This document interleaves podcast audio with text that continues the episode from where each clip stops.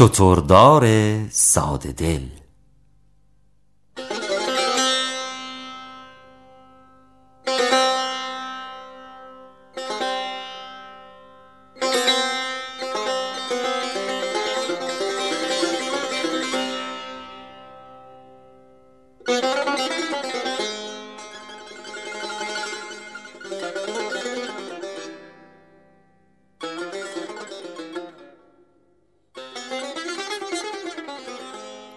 روزی بود و روزگاری. شخصی بود بی هنر و تمپرور و خوشگذران که همه چیز می‌خواست و درد کار هم نداشت.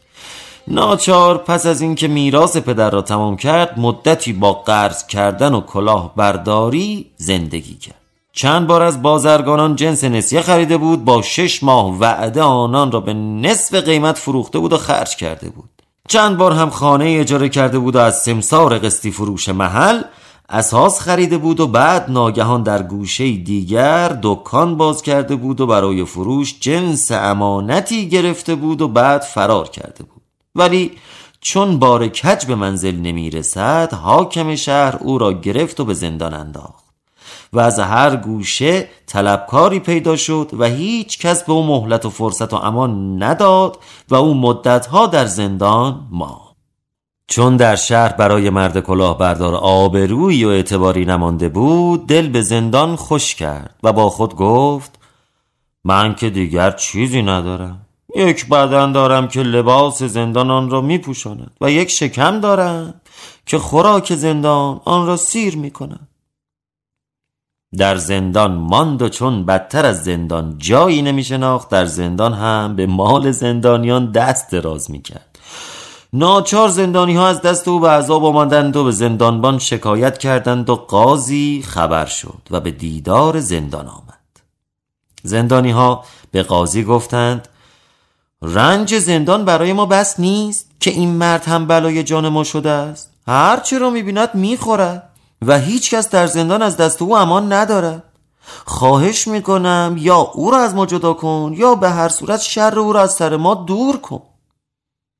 قاضی فکری کرد و گفت حق با شماست. زندان ساده برای کسی خوب است که از زندان بدش بیاید.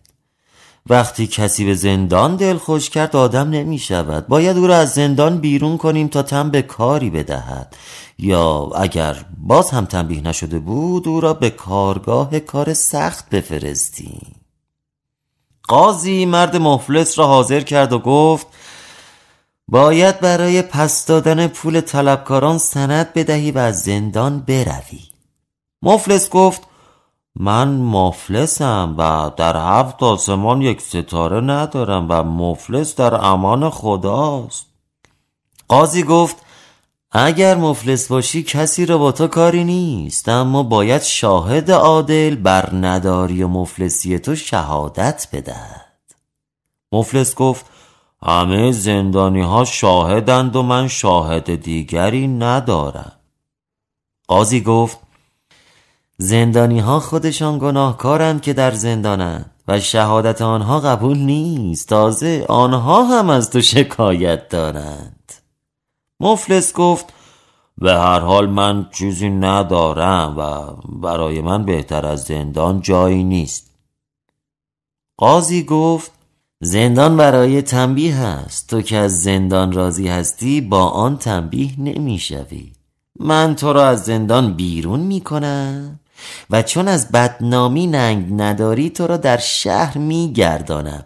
تا دیگر به تو چیزی نسیه نفروشم آن وقت خود دانی. یا کار می‌کنی و نان می‌خوری. و یا اگر مردم آزاری کردی کار دشوار یا مجازات سخت در انتظار است آن وقت حکم کرد او را به میدان شهر ببرند و خری گاوی شتری چیزی پیدا کنند و مرد را بر آن سوار کنند و یک روز تا شب اطراف شهر بگردانند و جارچی او را معرفی کند و به مردم نشان بدهد و بگوید این مرد مال مردم را خورده و می‌گوید مفلس است. از این پس هر کس به او نسیه بفروشد یا به او قرض بدهد حق ندارد پیش قاضی شکایت کند. زیرا مفلس چیزی ندارد و از زندان هم باکی ندارد. قاضی فکر کرد با این ترتیب در شهر روزفا می شود و دیگر نمی تواند کلاهبرداری کند و ناچار به کاری مشغول می شود یا از آن شهر می رود. او را به میدان شهر آوردند. مردم جمع شدند. در این وقت یک هیزم فروش دورگرد که با شطورش بار هیزم به شهر آورده بود و میفروخت بار هیزم را از شطور به زمین گذاشت و شطور خود را پیش آورد و گفت آه اینک این شطور او را سوار کنید و دور شهر بگردانید. نماینده قاضی که برای مجازات آمده بود گفت نه تو برو به کار خودت برس. ما در جستجوی خری گاوی شطوری هستیم که بیکار باشد. ولی شطوردار ساده دل دست بردار نبود و گفت این شطور از همه بهتر است.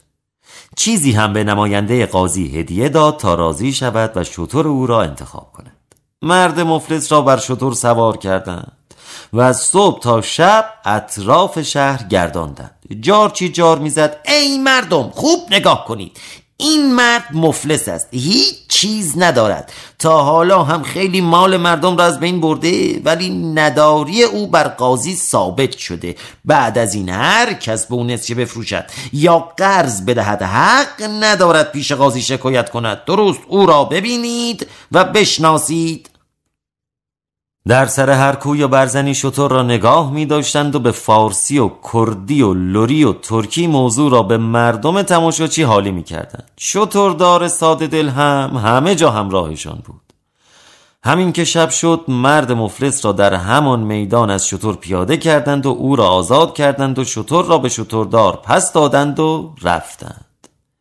وقتی مرد مفلس خواست راهی پیدا کند برود شطوردار ساده دل دامن او را گرفت و گفت دیر وقت است و راه من دور است. از کار و کاسبی افتادم و هیزم خود را نفروختم. از صبح تا حالا بر شطور من سوار شدی. نمی‌گویم خرج مرا و کرایه سواری را بده ولی قدری کاه برایم بخر تا شطور گرسنه نماند.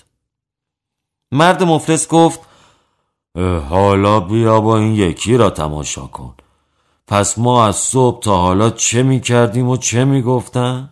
مگر تو گوش نداشتی و چشم نداشتی و عقل نداشتی صدای رسوایی من و نداری من و گدایی من و بینوایی من تا آسمان رسیده همه مردم شهر فهمیدند که من هیچ ندارم تو هنوز این را نفهمیده ای؟ شطوردار گفت من این چیزها را نمی‌دانم. من می‌دانم از صبح تا حالا شطور سواری کرده ای باید حق مرا بدهی وگرنه آبرویت را می‌برم.